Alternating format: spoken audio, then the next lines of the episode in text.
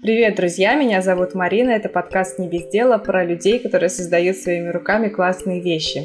Если вам нравится слушать мой подкаст, обязательно пишите где-нибудь отзывы, чтобы потешить мое самолюбие. И я хочу выразить э, благодарность спонсорам этого выпуска. Это Анна, организатор клуба «Рукодельные путешествия». Анна организует туры в Японию для рукодельниц. Я ссылочки на нее оставлю, можете посмотреть, что это такое. А про то, что это за спонсор, я расскажу в конце подкаста. И второй наш спонсор – это Олеся Корешова. У нее нет никакого клуба, нет никакого бизнеса, она просто хочет поддержать подкаст и тоже наш спонсор. Сегодня у нас в эфире рубрика «Безделье», то есть серьезных вопросов не будет, будет много или немного всякой ерунды. Гость у меня сегодня очень почетный, Ольга Кондратьева. Это человек, вязальный блогер, которым восхищается, мне кажется, большая часть вязального сообщества. Она вместе с Оксаной Колесниковой школу вязания основала, в которой преподает, собственно, и основала международное вязальное сообщество. Короче, Ольга, привет. Я надеюсь, я ничего привет. не забыла. Если Нет, что-то ну, забыла, можно... можно до бесконечности как бы диктовывать. Ну, мы остановимся на малом. Хорошо. Сразу тогда перейдем к вопросам. А, первый и единственный вопрос от слушателей, от, который смог превозмочь свое восхищение и все-таки задать вопрос. Это Анна. Она ведет канал Анна из спицы, и она задала такой вопрос. Что вы выберете, умение вязать или фигура Моники Белучи? Нет, ну вопрос, конечно, интересный. Но тут, знаете, есть такой нюанс. С фигурой Моники Белучи надо родиться. Моника Белучи – это явно не тот человек, который попадает в спортзале, сидит на куче диет, чтобы э, сохранить эту фигуру. Это генетика, с которой надо родиться а, вязать может каждый абсолютно, и даже, в принципе, люди с ограниченными способностями прекрасно вяжут, что с умственными, что с физическими. Поэтому, если уж выбирать, с кем родиться, то родиться-то, конечно, Моника Белуччи, а потом сесть спокойно и научиться вязать э, с помощью моих же роликов. Ну да, они же уже есть, в принципе. Ну, конечно, там все уже лежит, потом всегда Оксана Аркадьевна у меня на помощь если что. Всегда Оксана Аркадьевна, я вот Моника Белучи, жажду, так сказать, порукоблудствовать, и все. Не хватает мне моей фигуры, нужно еще и вязать на нее. Ну, конечно. Ну, Когда ты Моника Белучи, стандартный э, пошив не пойдет, поэтому тут явно придется индивидуально. Следующий вопрос. А, у него сложная формулировка, но я надеюсь, что я смогу передать суть. Если бы нужно было связать носки так, чтобы один из пальцев оказался снаружи. Ну, это типа как перчатки без пальцев, то есть угу. только тут носок без одного Но такие носки есть, они для сланцев. Mm-hmm. Но они с разделенными пальцами, а тут именно, чтобы да. палец оказался снаружи, то есть не закрытым. Угу. На холоде, мерз. Какой бы палец это был? Ну, наверное, мизинец, поскольку это изначально само по себе как бы уже пережиток прошлого, как хвост. Поэтому он не нужен. Ускорим эволюцию, избавимся от мизинца. Конечно, да. Ну, а что уж, если уж выбирать, как говорится, то э, природа нам всегда подсказывает. А на какой ноге? Я сейчас пытаюсь вспомнить, какая у меня короче. Наверное, ну, я не знаю, давайте на левой. Мизинцы на левой ноге. До свидания. Да. Следующий вопрос. Обмотать пряжей, ну, типа как туалетной бумагой обматывают, только пряжей обмотать трю, или вязать свитер, когда маркер висит после каждой петли.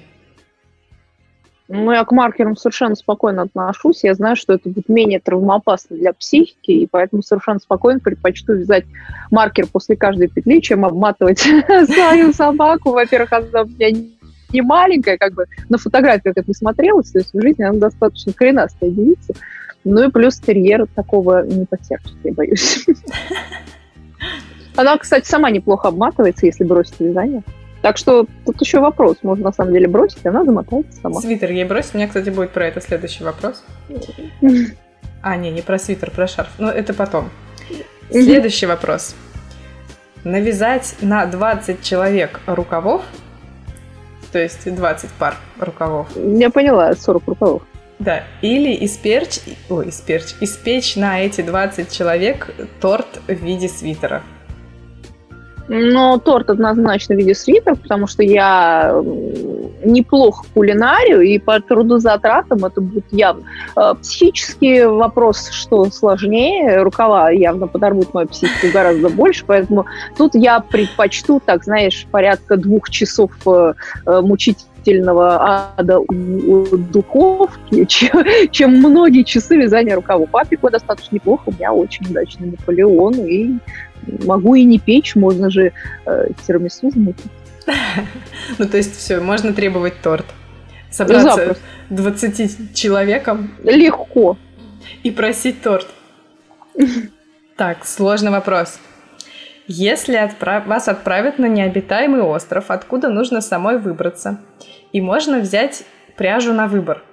Либо тонкую, непрочную, но которая светится, либо другая пряжа, прочная, которая не тонет и создает плотную текстуру. Что ты выберешь? Ну, наверное, которая плотная по одной простой причине, потому что светится, не светится, включаем логику, а, в незнакомом месте, ну, то бишь на острове или еще где-то, а, вряд ли ты будешь э, где-то шляться в ночи. То есть в любом случае в ночи есть опасность, и свет тебе вряд ли поможет от каких-то там насекомых, еще чего-то. Вот, и от всего остального, да, что там по ночам бродит. Поэтому, а прочная, она, как говорится, вот там ей нужно что-то достать. Ну, как бы все дружно вспоминаем Даниэль Дефо. Робинзона Круза, понимаем, что прочная пряжа, она всегда надежнее в этой ситуации. Угу. А если использовать светящуюся для того, чтобы привлечь Но на, на свет только спасения? насекомые летят, в принципе. А если мы рассматриваем версию что корабль где-то, и он меня увидит. Э, светящаяся пряжа вряд ли она будет, э, скажем, если она не радиоактивна, да, она будет светиться так, чтобы было видно издалека. А если она радиоактивна, есть шанс не дождаться. Я когда давала этот вопрос на рецензию Ани Павловой, она сказала, да, она выберет остаться на острове. Ну, в принципе, шансы тоже есть, поэтому в этом есть своя маленькая правда, скажем так. Там, там никто не мешает, там нет интернета, там нет ютуба. Отличный вариант.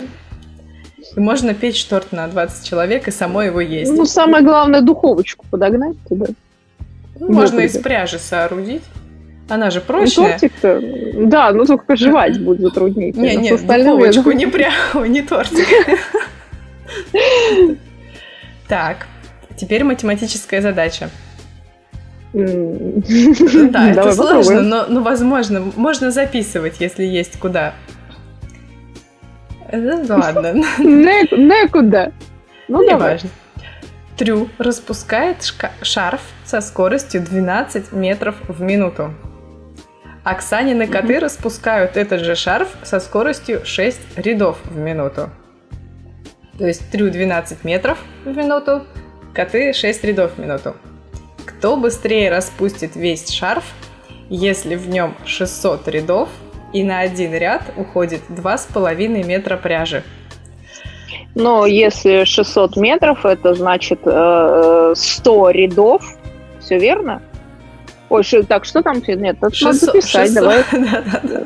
Я, дело в том, что есть проблема, я не аудиал, я вообще на слух информацию не воспринимаю, но если я вижу цифры, да, и неважно, цифры, буквы, то визуально я, да, мне, мне надо текст видеть, поэтому мне такие вопросы надо задавать, табличку вот такую выдвигать. Я, кстати, подумаю об этом, да, может быть, стоит писать такие вопросы на бумажке, потому что все, кто это слышит, говорят, что? Выйди отсюда со своими вопросами. Так. Да, поэтому как бы надо на бумажку все это соотнести. Найти листочек, найти ручечку. Я подожду. Мне надо ждать, у меня же для записи видеороликов здесь все с собой. самое главное не убиться, остальное это все ерунда. Итак, наши коты 6 метров. 6 рядов в минуту. минуту. 6 рядов. А, 6 рядов. А да. трю? 12 метров в минуту. Угу. Всего Шарф? 600 рядов, и один ряд это 2,5 метра пряжи.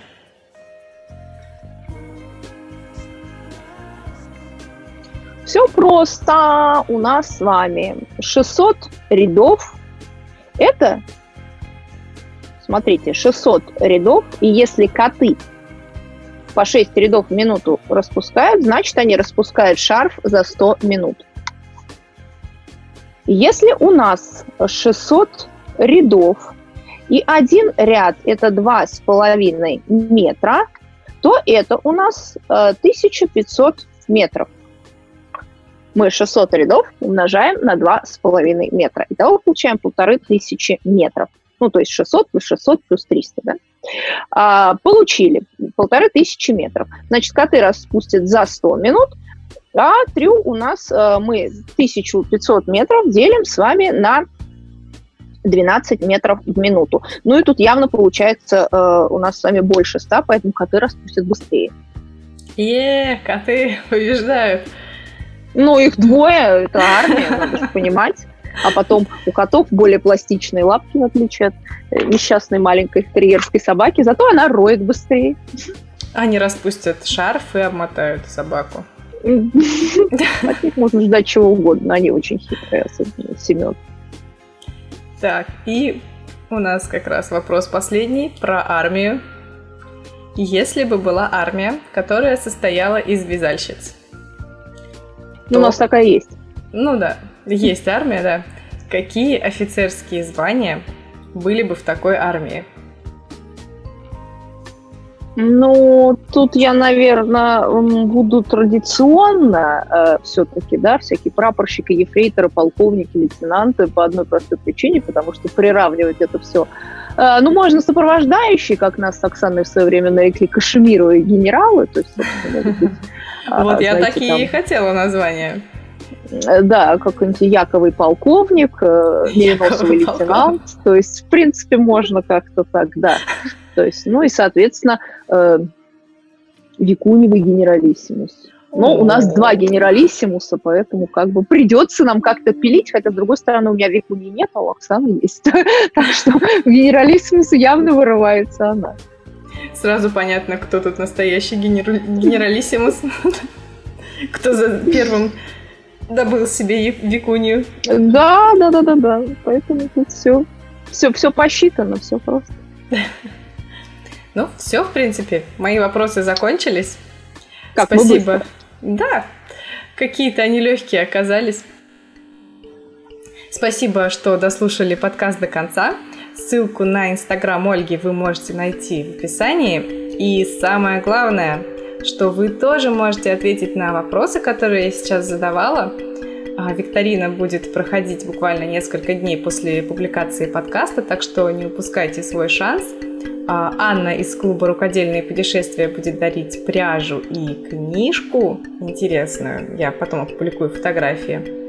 А Олеся будет дарить набор маркеров. Ссылку на викторину тоже можно найти в описании подкаста. До новых встреч! Ольга, спасибо еще раз. Надеюсь, спасибо еще встретимся. Было очень занятно. Все, спасибо, пока. Пока.